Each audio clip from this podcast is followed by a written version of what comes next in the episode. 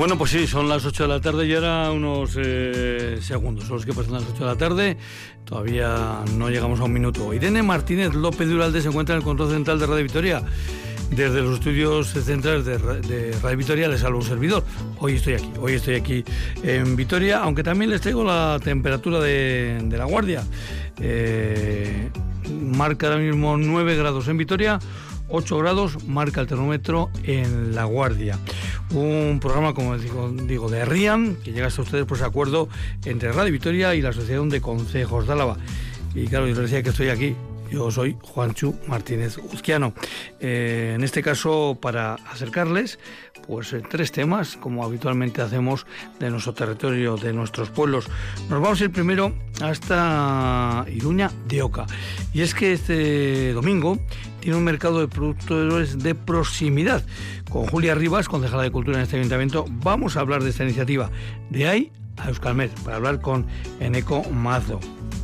Y de Necomazo, pues nos iremos hasta las faldas del Gorbea, porque vamos a hablar con Esteban eh, Echevarría, de la Asociación Abadelueta, eh, sobre una salida que tienen este fin de semana. Una salida por Goicovidea, con visitas a Manurga, Murube, Murúa, y con lo que hay hay de temas, eh, bueno, pues de, eh, de antes, molinos, puentes, de todo esto vamos a hablar con Esteban. Y de ahí nos iremos a hablar de cocina con Laura Muñoz del restaurante Urgora en Torre, en Treviño, hoy con platos navideños. ¿Qué les parece si aprendemos a mm, bueno pues a, trabajar con eh, en este caso con el pollo, con perdices, con conejo, eso sí, escabechados. Y de todo esto y más, pues aquí, en Herrian, en Radio Vitoria.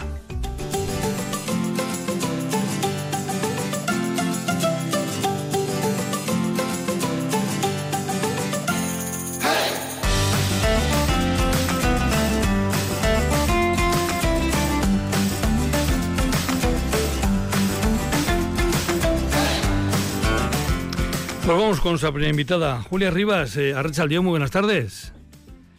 León, buenas tardes, ¿qué tal estáis? Muy bien, Julia. Mira, lo primero que hacemos aquí siempre es a las, eh, a las invitadas, a los invitados, es preguntarles por su segundo apellido. Rivas y el segundo? García. García. Y bueno, pues luego también les preguntamos, por aquello de que como este es un programa patrocinado por ACOA, la Asociación de Consejos de Álava, pues a ver si nuestro invitado o invitada en este caso, pues em, tiene alguna relación directa con algún consejo, bien porque vive en él, bien porque trabaja en él, bien porque ha nacido o porque le cae simpático a algún consejo, sin más. En el municipio de Iruña de Oca hay varios consejos, ¿verdad? Sí, sí, es un municipio con cinco pueblos, eh, que es Villodas Tres Puentes, en Montevito y Abarre y Nanclares, que es donde yo nací y donde vivo. Y mira, una de las preguntas que yo iba a hacer, eh, porque estamos, estamos hablando de que va a haber un mercado este domingo, un mercado de productores de proximidad, claro, del campo a la plaza. Oye, pero ¿de qué plaza estamos hablando? Pues de la plaza de Nanclares. Ah, bueno, pues ya nos hemos centrado. Del, campo, del campo de alrededor a la plaza de Nanclares. En Nanclares. A partir de las diez y media de la mañana hasta aproximadamente hasta las dos y media, eh, un mercado que tiene esa característica, ¿no? De, eh, de ser productores de cercanía. ¿De dónde son, son estos productores? Pues mira, tenemos de, de aquí alrededor, por ejemplo, de Alegría, de Salvatierra, hay alguno, de Vitoria, de aquí cerquita de, Miranda creo que también tenemos, eh, pues todo de aquí alrededor. Digamos, eh, uno coge un compás, eh, lo marca alrededor de la plaza de Nanclares y podemos hablar tranquilamente de kilómetro cero. Kilómetro cero, exactamente. al ladito todos estamos. ¿Y qué tipo de, de productores vamos a tener? Pues mira, vamos a tener eh, quesos, también habrá cerveza, chacolí, vino y aceite ecológico, eh, pan del rico, pero pan, pan, pan, del bueno, eh, repostería, dulces, también tendremos cremas naturales, miel, eh, un artesano de madera que va a venir también a hacer algunas cositas y pues carne también va a haber algo de carne y pues alguna cosita más que no recuerdo ahora mismo. Bueno, pues la verdad que una feria... Un poquito, un poquito de todo. Un, un mercado, mm, una feria, sino un mercado directamente muy, muy completo. Oye, esta idea del mercado de proximidad ¿Es el primer año que lo hacéis? Eh, ¿Habéis repetido algún otro año? Eh, pues no, esta es la, nuestra primera experiencia, o sea que vamos a ver qué tal sale y esperemos que salga bien y queremos repetirlo todos los meses el tercer domingo de cada mes. Ah, o sea que no es para, digo, ah, pues este es un mercado de Navidad. No, no, es un mercado que queréis dejar fijo. Que queremos dejar fijo, eso es. Eso es. Pues me apunto. Eh, los domingos, el tercer domingo de cada mes. Eso te voy a decir yo. yo me lo apunto y que se lo apunten los oyentes. En Anclares, el tercer domingo de cada mes, eh, producto de cercanía, nunca mejor dicho de eso que llamamos em, kilómetro cero. Em, Julia, es solo mercado, quiero decir, eh, porque hay que diferenciar, bueno, pues el mercado, lo que es un mercado y lo que es una feria, ¿no? Que tiene mercado, pero que luego tiene pues otras actividades de complementarias. En este caso solo mercado. Sí, bueno, vamos a también animarlo con, pues para que los niños estén entretenidos, con unos hinchables, eh, luego habrá también un poco de música de chalaparta, unas triquitrisas, haciendo un poco de, de ronda por el pueblo y un poquito de música nuestra. Bueno, pues eh, ya es un domingo completo el que se va a vivir este domingo en, en, Aclares, en el corazón de, Iruña de Oca. Em, eres la responsable de temas de cultura, cultura y como suele ocurrir, ¿verdad, Julia? En los ayuntamientos así, digamos, de, de pueblo, con todo cariño esto, ¿verdad? Lo de pueblo, eh, que cuando alguien está en el departamento, en, el, en la Concejalía de Cultura, esa concejalía termina por ser muchas veces un cajón desastre. Quiero decir, donde cabe todo, ¿no? Sí, no es concejalía de cultura, es una concejalía multiuso, multitodo, porque cabe todo. Sí, sí, es cierto. Y una cuestión también, bueno, de curiosidad, ¿no? Eh, Hablábamos antes precisamente que eh, el, municipio de Iruña de Oca lo componen eh, cinco localidades. Eh, hay una que evidentemente es Nanclares, Nanclares que bueno pues tiene se lleva digamos el porcentaje muy alto. porque bueno, ¿cuántos habitantes más o menos tiene el municipio de, de Iruña de Oca? Pues el municipio tiene alrededor de 3.600 o así, me suena lo último, sí. Y de esos, Igual 2.700, 2.800 viven en, en, Anclares, ¿no? En Anclares, sí, sí, sí, así es. Con lo que hay un, bueno, pues un importante salto en cuanto a número de habitantes. Luego hay tres que pueden ser, vamos a decir que están como más parejos, ¿no? Eh, Villodas, Tres Puentes, Ollabarre, estos pueden estar más parejos. Luego es un poquito más pequeño eh, Montevite. Sí, eh, Montevite es el más pequeño, sí. ¿Cómo se gestiona desde una concejalía de cultura los temas para que estos estén repartidos en los cinco pueblos. ¿Esto es fácil? Hombre, pues mm, intentamos que se reparta todo un poquito. Lo que pasa que, claro, en Anclares como están todos los servicios realizados, pues eh, el salón de actos está en Anclares, las salas grandes están en Anclares. Pero bueno, intentamos, eh, sobre todo en Navidad y en las actividades de la primavera cultural, pues siempre depende de cada pueblo que tiene, eh, pues llevar alguna cosita. En, invierno, en, locales cerrados, como son las salas de consejo, y en la primavera cultural, pues espectáculos de calle. Pero sí, siempre queremos que, tengan alguna cosita. Y ahora que estamos ya en vísperas de Navidad, eh, ¿qué nos recomendarías de, tu municipio para que los que no vivimos en él pues nos acerquemos con estas en estas fechas de, Navidad? Sí, pues mira, tenemos eh, casi todos los días actividades. Eh, tenemos para los más pequeños las colonias de Navidad, para los adultos tenemos eh, teatro y monólogo. Y ahí, no sé si se nos ha cortado. Eh, Julia, no, me parece que se nos ha cortado. Vamos a meter un poquito de música y nos vamos ahora enseguida a contactar con Julia.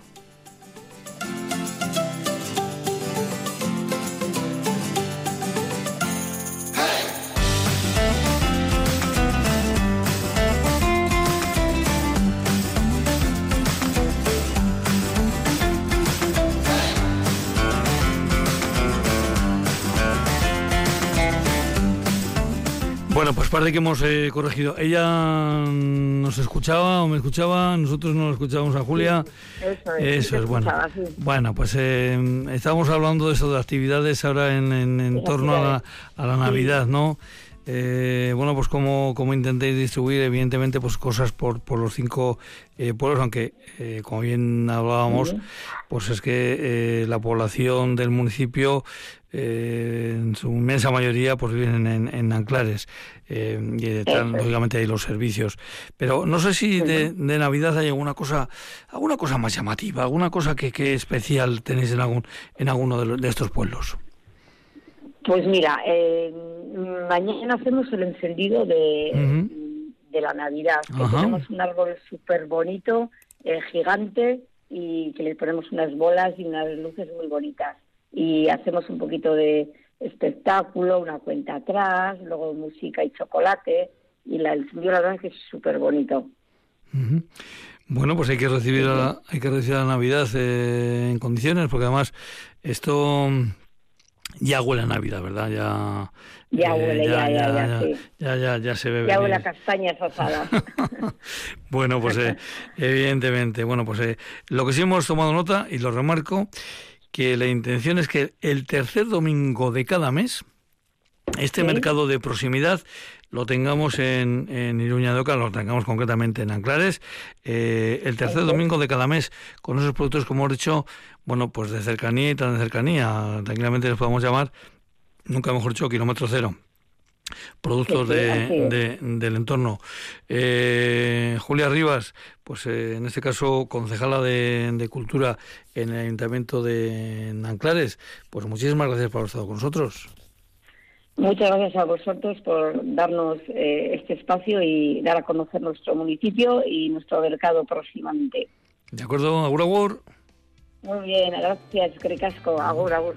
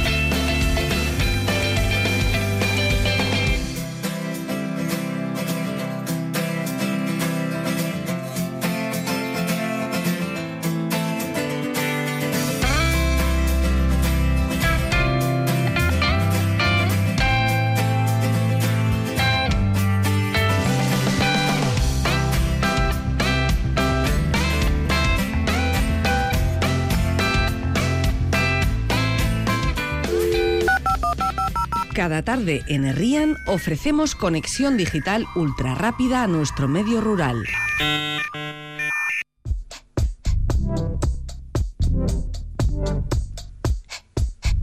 Eguraldia, orain eta hemen.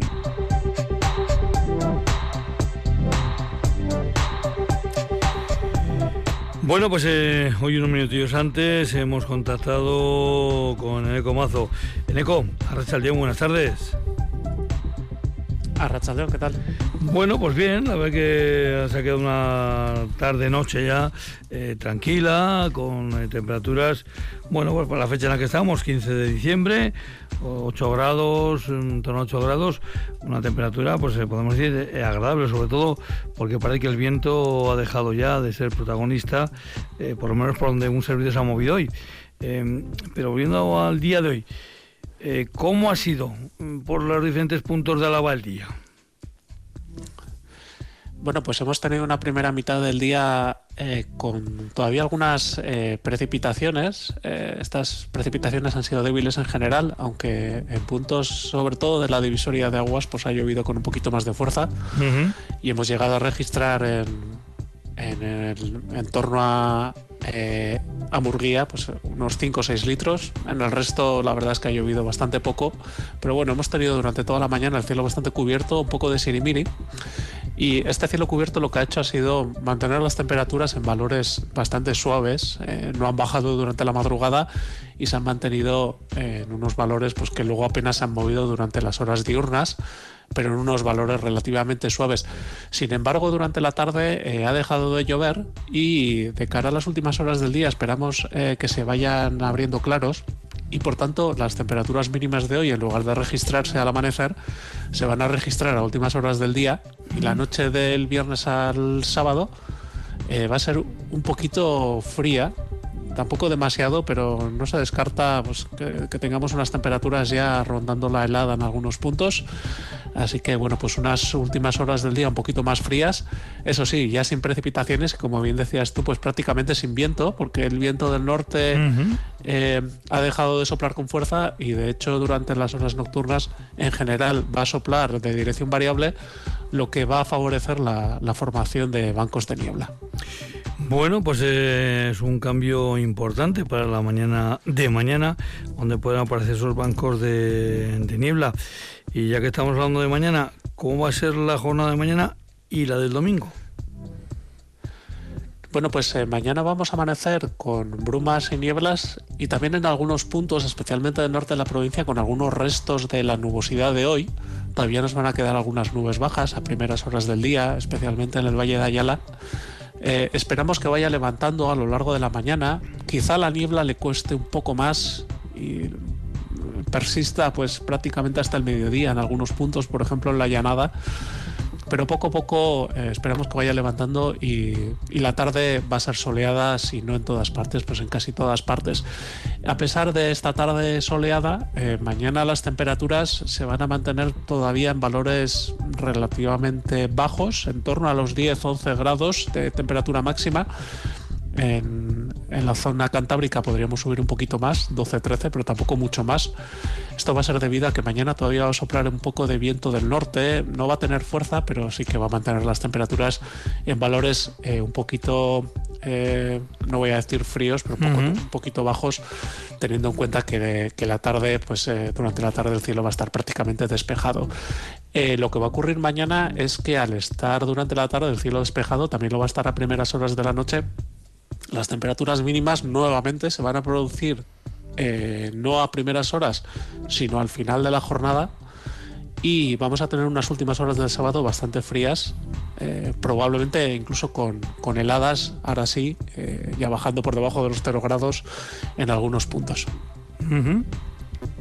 Eso, por lo tanto, la noche del sábado al domingo es la que nos vamos a encontrar de amanecer eh, pues con hielo, ¿no? Nos podemos encontrar con hielo, con escarcha en diferentes eh, puntos de Álava. Sí, la, la noche del sábado al domingo va a ser fría y vamos a tener heladas en prácticamente toda la provincia, no solo en la zona mediterránea, eh, bueno, lo que es la, mitad sur, digamos, de la provincia, sino que las heladas también se van a extender incluso a puntos de la zona cantábrica. Va a ser una noche fría y una noche también con niebla. Eh, ojo a la niebla porque el, domingo ya el viento eh, ya no va a entrar del norte, va a entrar del sureste y esa niebla que viene con esos vientos del sureste suele ser persistente en zonas del sur especialmente en La Rioja Alavesa, también en puntos de la montaña Alavesa. Así que el domingo podríamos tener una jornada prácticamente con niebla durante todo el día especialmente en esos puntos, pero tampoco se descarta que, que, en otros también la niebla sea persistente. Si la niebla es persistente, pues nos vamos a pasar todo el día prácticamente con la misma temperatura, con temperaturas muy bajas. Si levanta, las temperaturas del, eh, del, domingo pueden subir un poquito. En la vertiente cantábrica subirán porque ahí la niebla no va a ser persistente, ahí estarán en torno a 13-14 y en la zona sur pues dependerá un poquito de la niebla si levanta, si levanta pues sí que puede ser un poco más altas de 10 grados, si no pues nos pasaremos prácticamente toda la jornada dominical bajo esa niebla y bajo unas temperaturas pues tirando a frías. Bueno, ya sabes lo que ocurre en la zona de Rioja Alavesa, que somos muy acogedores y cuando llega la niebla, pues eh, ahí se queda con nosotros unos cuantos días. En fin, creo que es el único, sí.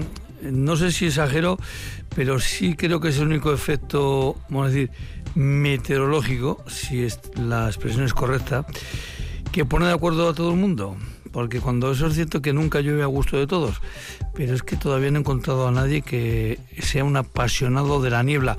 Un momentico está bien, ¿eh? Un momentico está bien, incluso para hacer algunas fotos cuando se empieza pues... a marchar la niebla, pero apasionados, apasionados de la niebla, pues que yo no, no voy encontrando. Pues eh, alguien me contó, eh, algún agricultor, que estas nieblas del invierno en la zona del Valle del Ebro que deben venir bien. Igual me lo estoy inventando, ¿eh? aquí me estoy tirando un poco a la piscina. Pues, eh, no hombre, es parte de mi profesión, sino es algo que oí en algún momento. Puede. Porque eh, digamos que van eh, soltando un poco de humedad, uh -huh. es casi como una especie casi de sirimiri, y debe venir muy bien. Igual me estoy tirando a la piscina con esto. Bueno, pues bueno, tenemos de aquí a ¿Cuándo acabas el programa? de, aquí a las, de aquí a las nueve, bueno, pues... Eh, pues que nos manden un mensaje y que nos digan, oye, pues sí, o pues viene no. muy bien. Bueno, o yo, viene muy mal. Lo, lo cierto es que la niebla, sobre a todo... mí me viene fatal. En esta, en esta época del año la niebla lo que tiene es que eh, tiene una facilidad para meterse intrarropa eh, y Sí. de- dejarte helado y dice, pero, pero si estoy tapado hasta, hasta, hasta las cejas. Bueno, pues la niebla se cuela.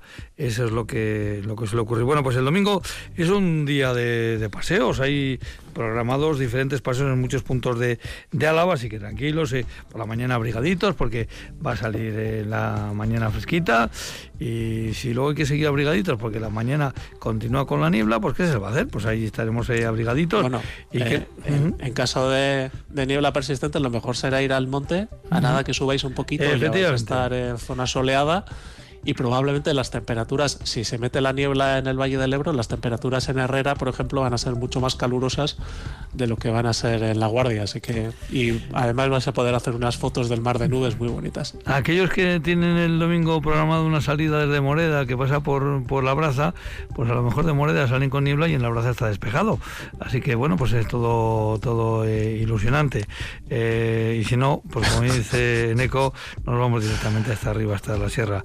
Eneco, pues que tengas un feliz fin de semana, con niebla, sin niebla, Igualmente. y sobre todo donde te toque Estaremos estar. aquí. Exactamente. Venga, Eneco, Con niebla sin niebla estaremos aquí. un abrazo. Agur, agur.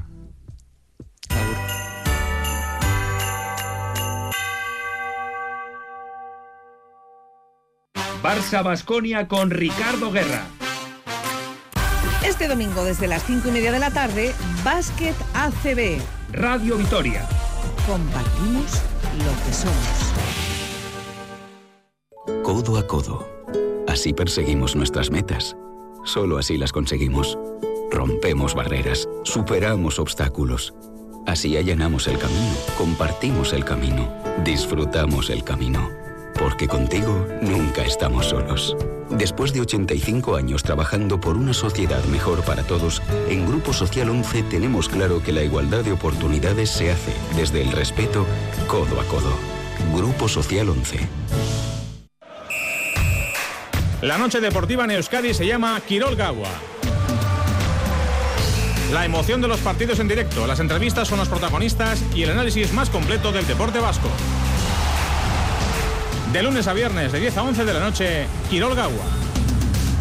Radio Vitoria. Compartimos lo que somos.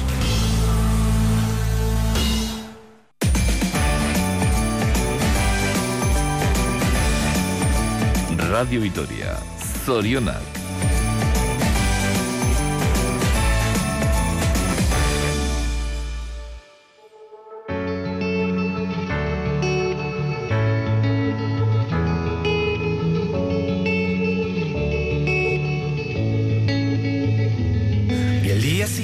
Decía yo a Irene, digo, oye, Irene, méteme, méteme por ahí a los ETS, aprovechando que tenemos aquí ahora un pequeño puentecico de tiempo, méteme a los, ETS que, en fin, eh, eh, se me nota, ¿verdad? El plumero se me ve, se me ve, no, no, hay, no hay ninguna duda. Es que estos chicos de, Yécora, algunos dicen gasistarras, pues no, son de Yécora, y el Grupo Nación Yécora hace ahora casi 20 años y yo recuerdo cuando les hacíamos las, les hacía las fotos allí, en las fuentes eh, monumentales que tiene esta localidad. Fotos que, como me decía ayer el cantante, eh, bueno, pues eh, Íñigo Chazarreta, hubo que hacerlas en blanco y negro porque cada uno fue vestido de una forma tan extravagante y tan diferente de colores que la foto en color eh, resultaba impactante a los ojos. Bueno, pues ¿qué nos iba a decir? Ese grupo surgido en Yécora, remarco lo de Yécora, iba a ser a día de hoy el grupo en euskera más descargado en las diferentes plataformas. ¿Y quién nos iba a decir que anunciando un concierto con 15 meses de antelación, con un concierto que en teoría, en el que el en teoría iba a empezar la venta el próximo lunes, eh, pero había unas fórmulas para hacer una preventa para aquellos que, bueno, pues los más entusiastas de ETS, pues se pueden hacer hoy con cuatro entradas como máximo. Bueno, pues en seis horas las entradas han volado. Y eso que el concierto es dentro de 15 meses, el 22 de marzo del 2025 en el BEC. En fin, dónde surgieron, cómo surgieron, ido avanzando. ETS, en fin, una de mis debilidades.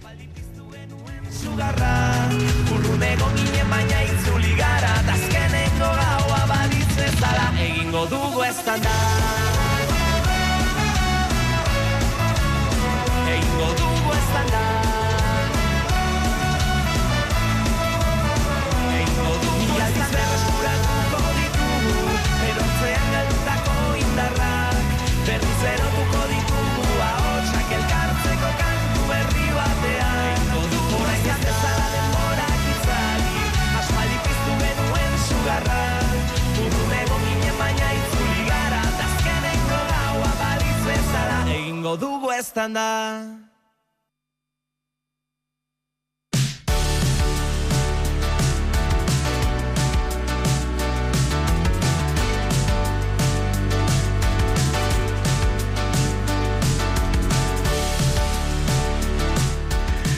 Pues nos vamos ahora ahí en las faldas del Gorbella, una zona preciosa del corazón em, de Álava. Esteban Echavarría, em, buenas tardes, Gabón, como prefieras. ¿Cómo prefieres, Esteban? Pues nada, las dos cosas. Buenas tardes y Gabón. Bueno, pues las dos cosas. Por aquí de la hora, ¿verdad? Estamos ahí en esa duda. Como todavía no hemos cenado, pues estamos ahí que si son buenas tardes y tal. Aunque Esteban creo que hoy apetito ya ha podido hacer, porque eh, a Esteban creo que lo pillamos después de una larga jornada y entusiasta jornada de sus actividades. Luego vamos a hablar exactamente qué son sus actividades, pero eh, Esteban, creo que vienes de una jornada intensa, ¿verdad?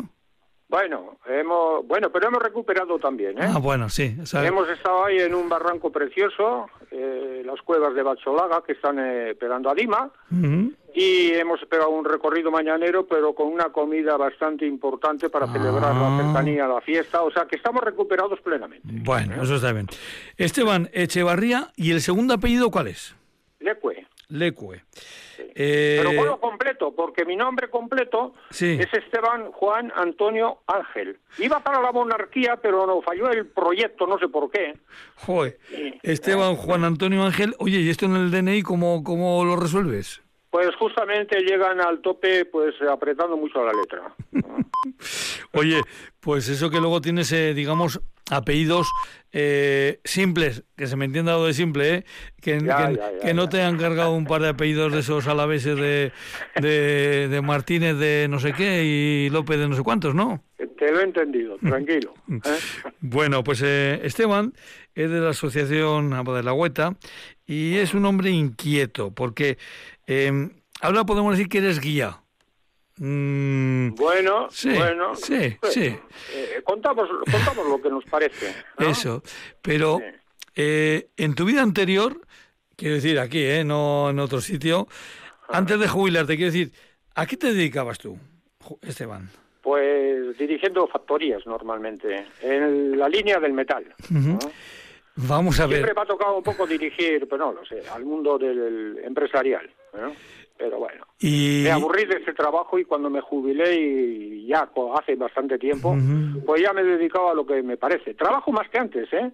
Pero de alguna forma a gusto, en lo que me gusta, en lo que va. ¿no? eh, la etnografía, podemos decir que es lo que te va en, Perfecto, en, tus, perfecto. en su amplio capítulo de la etnografía, porque es eh, evidentemente muy amplio.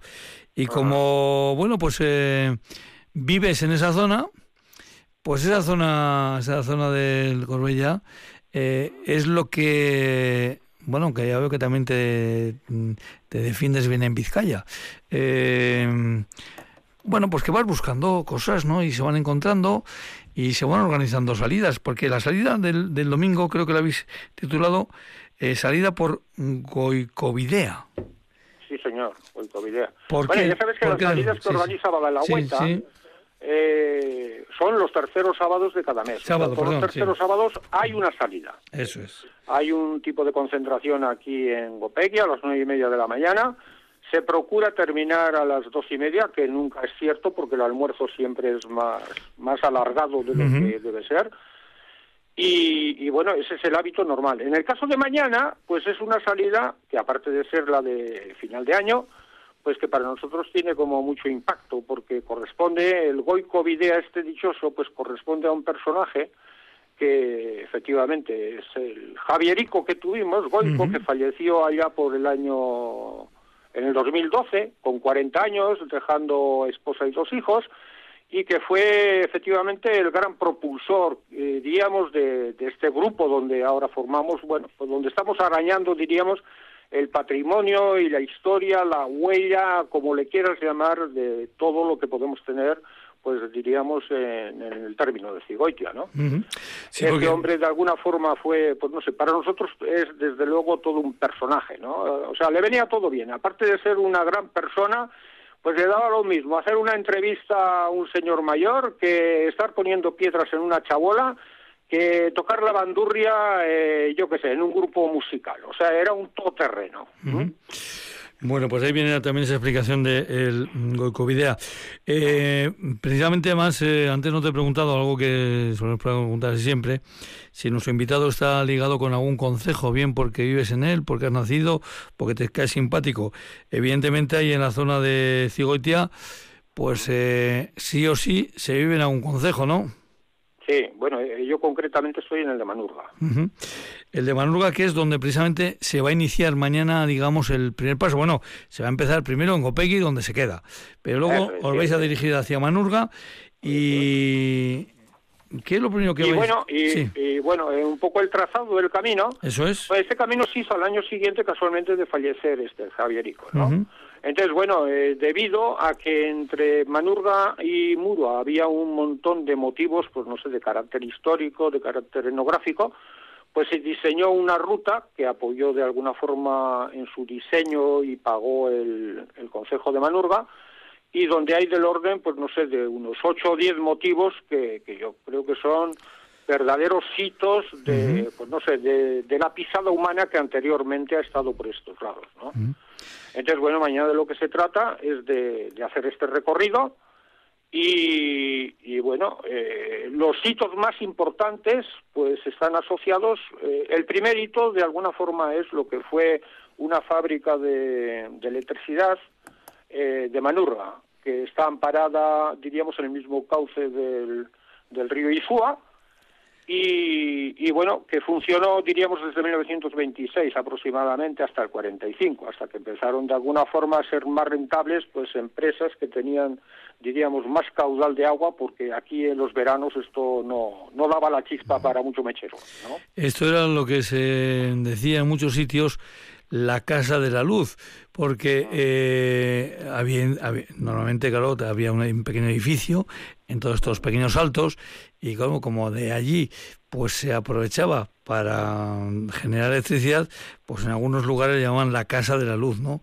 Bueno, pues eh, aquí primero vais a pasar por un puente, luego vais directamente a esta central hidroeléctrica, que nadie se piense que va a encontrar un, en fin, un edificio o un salto de no sé cuántos metros y un edificio de no sé cuántos metros cuadrados, pero Es, eh, es ciertamente un pasado reciente, eh, pero que conviene mantenerlo vivo para que no se olvide.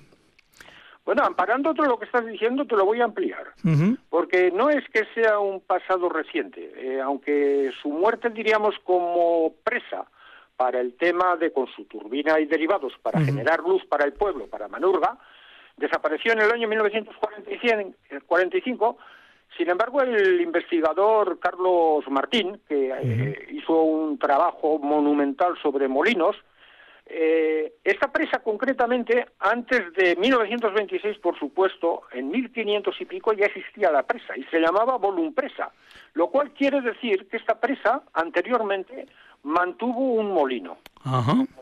Y luego hay otra evidencia, la toponimia que está asociada alrededor. Tenemos debajo de la presa eh, un puente, que se no tiene aparentemente nada, el puente de Isubarri, pero encima de la presa tenemos otro puente que está en ruinas, pero bueno, se ve perfectamente las zapatas, y ese es Volumbitarte. Volumbitarte ya sabes que está asociado con el tema de los molinos. Puede ser molino en euskera, rota, volum o cualquier cosa de esas. Entonces quiere decir que entre la presa que aprovecharon para efectos de hacer la luz había de alguna forma otro molino anterior, porque si no este nombre no, estará, no estaría asociado. Y aparte de eso, todos los terrenos que están encima de la presa son Botumburu, en escrituras antiguas. Por lo tanto, aquí hay una evidencia, diríamos, de tipo topónimo, que desde luego asegura que esto es tiene una historia muy larga al margen, diríamos, de la historia más reciente que puede ser, pues eso, la, Casa de la Luz de Manurga. ¿no? eso es. Luego, eh, en ese recorrido os vais a encontrar con, con hornos, os vais a encontrar con puentes, molinos, eh, nevero y un pozo de lino. Pero vamos por partes, vamos por partes porque de Manurga se va camino de Murabe. Eh, que, oye, ¿qué es Murabe? Pues mira, Murabe es un enclave que de alguna forma, joder, creo que es la clave más importante que tiene ese recorrido, porque corresponde a un despoblado que se llamó Murabe. Aquí existía un, terreno como muy amplio que, se llame Murabe, o sea, todas las fincas Murabe, los pinares Murabe, tal Murabe. Y a lo largo del tiempo, históricamente, pues empezamos a investigar un poco qué era esto y a, a partir de un señor ya mayor, pastor de la comarca, que murió, este nos dijo que cuando él era crío, que en un matorral que está allá abajo, joder, allí se veían de alguna forma unas paredes y no sé qué, que a mí me contaban que aquello era como, diríamos, una iglesia cubo y tal. Bueno, a consecuencia de esta historia y aprovechando que pasábamos por esa zona, pues primero se, se limpió, cuando hicimos la ruta se limpió justamente pues quitarle la parte vegetal que podía estar alrededor.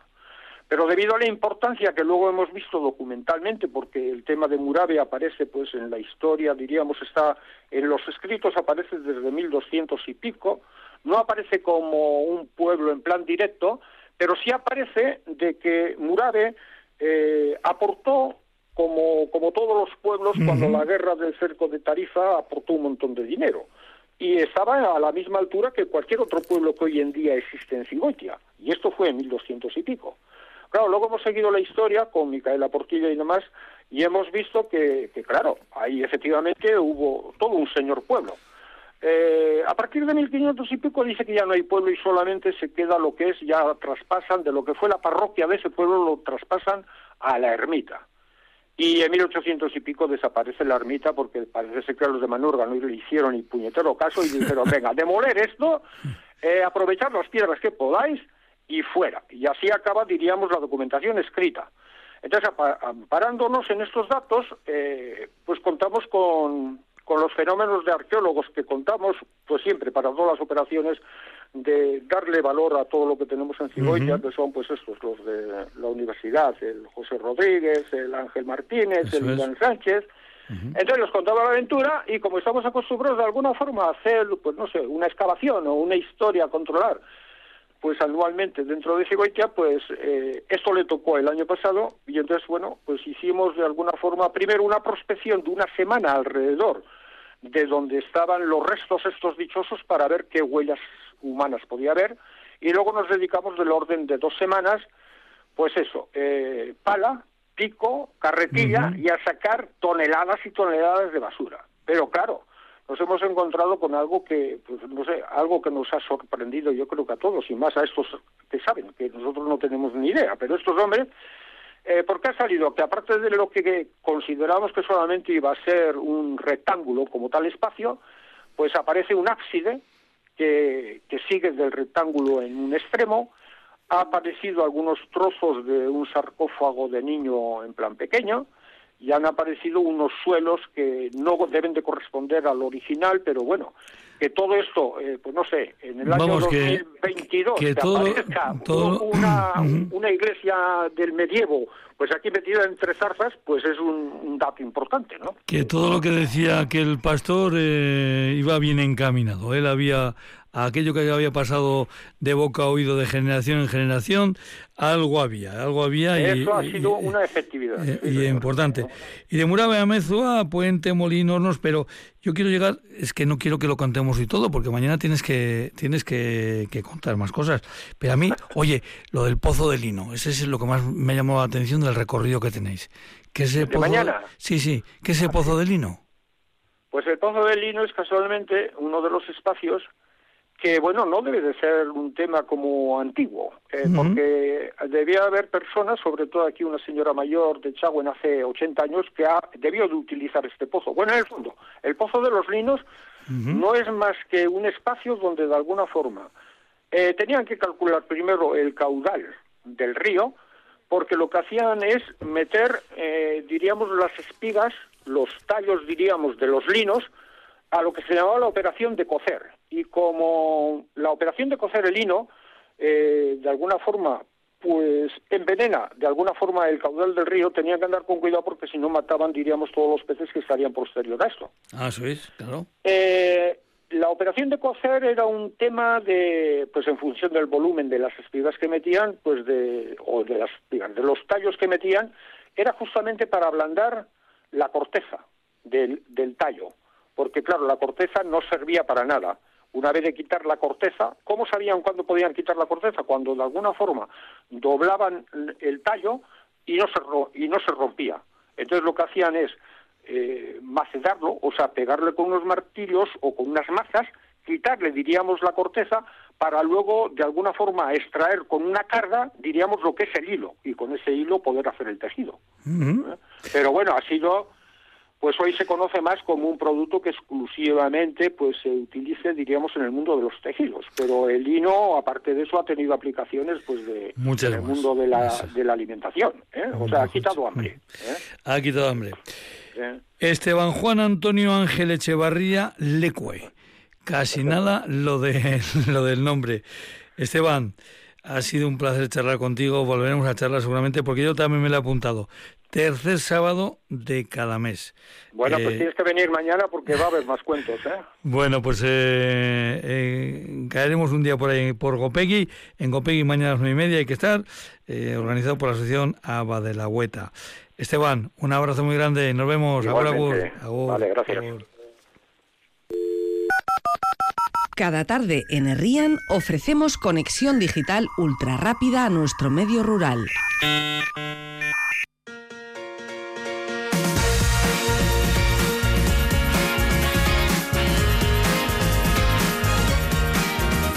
Y vamos con nuestra cocinera de cabecera, Laura Muñoz.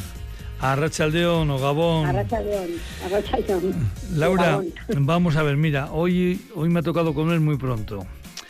Son las horas que son. ¿Me vas a hacer sufrir mucho? Bueno, bueno. depende de, Bueno, supongo que con las croquetas sí. Bueno. Porque eso ya es algo Vamos, mundialmente famoso. Vamos a ir por, vamos a ir por partes.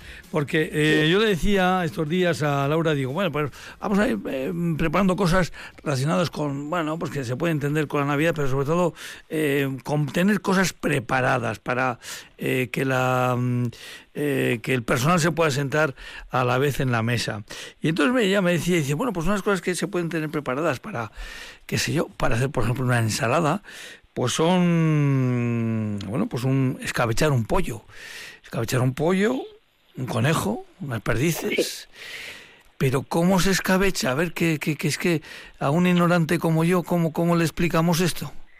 Bueno, pues además es muy fácil y, aparte que es una conserva muy, muy también muy tradicional de los pueblos, de nuestras zonas, ¿no? De, pues cuando era, eh, pues eso, con, con conejos que, que teníamos de más, con con pollos grandes o incluso con gallinas, con eh, incluso se puede hacer con, carne de cerdo, pero el tema del escabeche con verduras era es una manera de, de, tener algo eh, fácil de, utilizar para una ensalada, para una, una tosta, para una un aperitivo y luego además que, que se conserva muy bien porque como estamos hablando que van con vinagre pues eh, y con aceite, pues, luego metido en un tarro en, la nevera o en un tupper y sacando eh, porciones pues para pues eso para diferentes elaboraciones pues es algo muy cómodo. Y en estas fechas pues que el, tema del escabeche también suele ser un plato muy típico de, para acompañar así pues para hacer una ensalada diferente no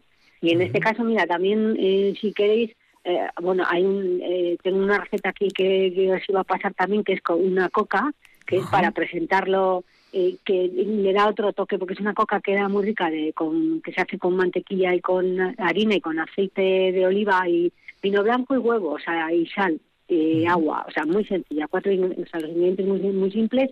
Esto se, se puede tener además eh, preparadas, estiraditas entre dos eh, papeles de horno y cortadas así a modo de, pues de, de tiras para, para presentar eh, para poner una ensalada individual, que además eh, yo creo que en estas fechas es nos lucimos un poquito más en eso y todo lo podemos tener preparado para, para justo eh, darnos una vuelta a la víspera de Nochebuena a tomar algo y tal y luego volver y esto pues puede estar perfectamente hecho. Y aparte que el escabeche siempre va a estar más rico si lo hacemos hasta con mínimo una semana. Mínimo una semana, ahí tomamos nota.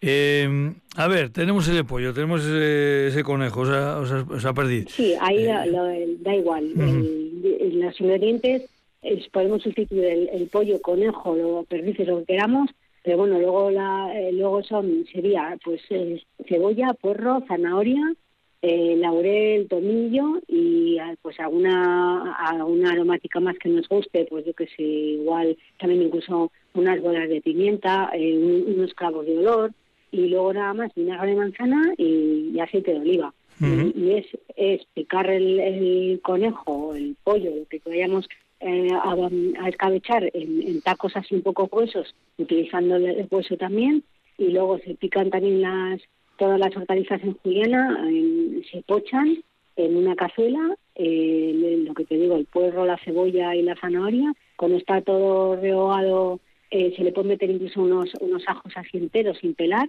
Eh, luego se rehogan junto con la, con la carne y, luego las, las aromáticas, ¿no? Pues un poco de laurel, tomillo. Si le vamos a poner pimienta o cosas pequeñas que lo tenemos que andar rescatando, lo podemos meter en una gasita y luego todo esto cuando está bien rehogado pues se cubre con, con vinagre y con, bueno, se le puede poner también incluso un chorrito de coñac ¿eh? o de brandy, de, licor. Eh, luego se le pone vinagre, se le pone eh, aceite, sí que es cierto que tiene que estar cubierto. la cantidad eso es importante. Sí, eso es importante que esté cubierto. Y luego la cocción es, se suele dejar media hora destapado, un poco eh, a fuego un poco vivo para que evapore un poco el, vinagre y pues bueno, que ahí sí que tendríamos que ventilar un poquillo, eh, media hora destapado y luego se le baja el fuego, se le pone el mínimo mínimo y se le deja una hora.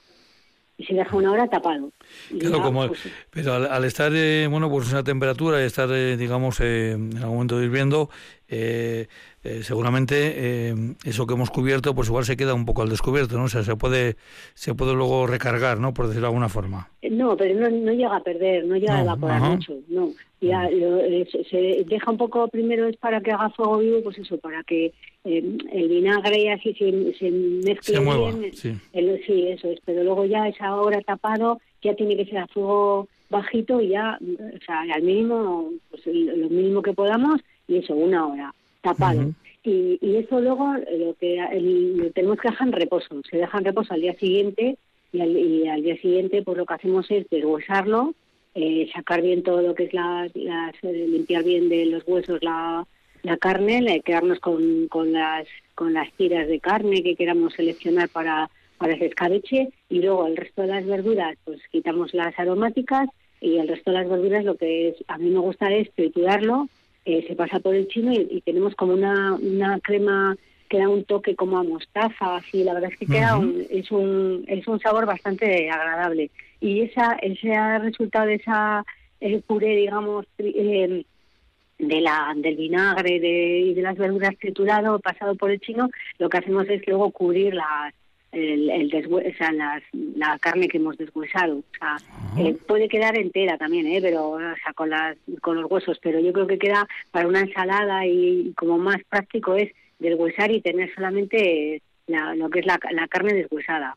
Desechamos los huesos y nada, vamos con la con lo que digo, con el puré ya del resultado de las verduras, con el vinagre y, el, aceite, pues tenemos ya ese escabeche preparado. Y esto desde luego lo metemos en un tupper en un tarro y, si tardamos una semana todavía más rico. O sea, cuanto más asentado está, menos fuerte tiene, menos toque de vinagre y más más eh, más aromático está, más rico. O sea, y esto luego pues lo que os digo, con una, eh, en una ensalada acompañado con unas pues con una escarola, con... Eso te iba a preguntar, ¿qué tal casa con la escarola? Porque claro, ahora en este tiempo la escarola es, la, es la reina de la, de la ensalada. Exacto. Hay una muy buena, que bueno, más agradable que ahora que, que está pasando en el mercado, que es la frisé, que es la francesa, que la escarola que es como mucho más fina, que no tiene el tallo ese, eh, eh, tiene lo que es la parte rizadita, pero la tiene como más alargada, y entonces es como más es más fina y menos y no es nada amarga. Entonces, eh, por ejemplo, eh, con los ingredientes que te digo de, yo qué sé, pues mezclar eh, para la coca, pues harina, que sería 600 gramos, mantequilla 150, 25 de aceite de oliva y 25 de, mm, de vino blanco, luego se le pondría como dos huevos y un poco de agua y sal para ligar, hacer una, una, una masa, estirarla y luego hacer las tostaditas y esto presentado el escabeche desmigado con, con el puré encima de una coca de estas con, con el con el con lo que digo con la friseo con una escalona normal un poco de granada por ejemplo no sé eh, de las se puede combinar pues eso con frutas de ahora no de, invierno con daditos de, de naranja o de mandarina y tenemos una ensalada súper rica y súper completa y esto es lo que te digo que esto sí que se puede estar lo podemos tener preparado y esto, eh, si lo queremos guardar para más tiempo, lo podemos embotar, lo podemos, eh, no sé. Eh, sí, sí, sí, se puede embotar. Entonces, si hacemos mucha cantidad, porque cogemos pues unos, conejos grandes o unas, unos pollos o no sé, y hacemos ya cantidad, pues esto luego lo, lo metes en un tarro, le podríamos eh, poner pues mm, eh, como 20 minutos al baño María o así, y, sí, como, como, como, cuando botamos eh, pimientos o Sí, pero en menos cantidad, porque al tener, eso es como están las verduras cocinadas y como tiene también vinagre y aceite, pues realmente no, no hace falta mucho. Y yo básicamente o sea, cuando he hecho cantidad de esto, dejándolo en la nevera, en la nevera me ha aguantado un par de meses. ¿eh? bueno, eso también, este. todo eso, entonces ya podemos eh, eh, contar con el tiempo. Eh, Laura. Hace mucha cantidad, sí, claro, pero bueno, como para lo que vamos a hacer en casa, yo creo que en un, que en un tupper perfectamente para ir sacando para ensaladas. Vamos a, vamos a ver si somos capaces en cinco minutos de hablar de esas croquetas express. Sí, mira, estas son unas croquetas que yo la escogí de, de, una receta que, bueno, en un curso que estuve con Carmen Buscalleda, y además es que es, es, un, es unas croquetas que ella, ella siempre las, las eh, anima a hacer porque son súper sencillas y también las podemos tener preparadas con tiempo. Mira, esto es muy, el ingrediente el, para la croqueta lo que queráis, o sea, se puede, pues jamón, ya el relleno, pues bacalao, hongos, eh, gambas X, ¿no? Lo que, o que incluso lo que nos sobre, lo que nos guste. O sea, abrimos el frigorífico y lo que haya por ahí, pim pam. Y lo que haya por ahí. Pero mira, la clave de esto es que en un bol, o sea, en un, en un, eh, en una recipiente de batidora, tenemos que poner medio litro de leche, eh, tres yemas, eh, 100 gramos de harina y 50 de maicena. O sea, esto tal cual. Eh, todo esto se bate. O sea, lo batimos y luego es eh, tener el relleno que, vayamos a hacer, que a mí me gusta primero con un siempre con un poco de fondo de, cebolla pochada, pues yo que sé, que hagamos jamón o que hagamos lo que sea, pochamos un poco de cebolla y el relleno que queramos. Y luego esto que tenemos ya batido, o sea, la leche, las yemas, la harina y la maicena, batido. Eh, cuando ya tenemos el relleno preparado en una, en una sartén, eh, volcamos ya este, este líquido y lo vamos moviendo hasta que empiece a espesar, que espesa enseguida, por, porque claro, está, estamos hablando que tiene yemas. Entonces, eh, en cuanto ya empieza a espesar un poquito, lo retiramos del fuego y ya directamente lo que hacemos es recoger las, las, las croquetas. O sea, le, vamos dando forma o redondas o pues ovaladas con dos cucharas, las pasamos por clara de huevo batida, que serían las, las eh, claras restantes de estas tres yemas, y luego pues por panco, por el rebozador o por pan rallado, lo que queramos, ¿eh? y se fríen en el momento. O sea, se hacen, o sea, es que es todo eh, chispún, o sea, se prepara y se hace. O sea, y estas luego justo darles un golpecito de, de, de calor, de horno, cuando las vayamos a poner, quedan, no se abren porque al tener la yema, pues, las tenemos perfectas y están como enriquecidas también. son súper fáciles. ¿El aceite cómo tiene que estar cuando vamos a hacer croquetas? El aceite tiene que estar bastante caliente, y tenemos que hacerla, eh, eso sí que la fritura siempre es muy recomendable, que bueno, que, que siempre ya ves que insisto muchas veces cuando hablamos de fritura, es yo prefiero más que una freidora una cazuela, ah, una, cazuela. alta, eh, poner cantidad de aceite de girasol o de oliva, lo que queramos, pero que, que tenga que lo que vayamos a freír flote, que tenga suficiente temperatura, que tenga suficiente cantidad de aceite para que cuando eh, ya tengamos la temperatura ideal de fritura, al introducir esas croquetas den vuelta y se sellen, o sea, y sea meter y sacar, o sea, que no empapen aceite porque si las dejamos en una sartén y le vamos dando vueltas, eh, pues eh, lo único que hacemos es que, que, cada vez que le vamos dando vueltas a ese a esa fritura esté empapando aceite. La, la fritura tiene que ir siempre por inmersión, tiene que estar flotando. Flotando. Tendremos un sellado rápido, no absorbe para nada aceite, luego claro, luego las, las pasamos a un papel absorbente de cocina y listo. Y luego incluso lo que lo que os digo, ¿eh? se puede dar un golpecillo de horno cuando las vayamos a consumir porque estas croquetas no se van a abrir. Y también podemos hacer otra cosa, hacerlas previas, probar a hacerlas esta semana, congelarlas y, tenerlas y justo para hacer la fritura en el momento. Que es otra clave para las croquetas. Otra clave es que las croquetas para para que no se abran tampoco cuando se van a freír, aparte de esa cantidad de aceite, tienen que ir directamente eh, del congelado porque si las descongelamos es cuando se nos abren. Efectivamente. Laura Muñoz, en, del restaurante Urgora, ahí en Torre. Pues muchísimas gracias, lo hemos logrado, hemos hecho esa receta de croquetas express y la próxima semana pues volveremos a hablar con Laura también con algún otro tema que nos puede solventar tiempo en la cocina. Laura Muñoz, un abrazo, hasta la próxima semana. para vosotros. Agur, agur. Agur, agur, agur. Irene Martínez López Duralde ha controlado este asunto y ha dado las gracias, como también a todos los oyentes de Radio Vitoria. Herrían, un programa que llega a ustedes por el acuerdo que mantienen ACOA, Asociación de Consejos de Alaba y Radio Vitoria. El próximo lunes volveremos aquí a las 8 de la tarde. Eso sí, será un programa más corto porque después de Rían vendrá ese Girona Deportiva La Esperosa, será el lunes a las 8 de la tarde. Hasta entonces, agur agur.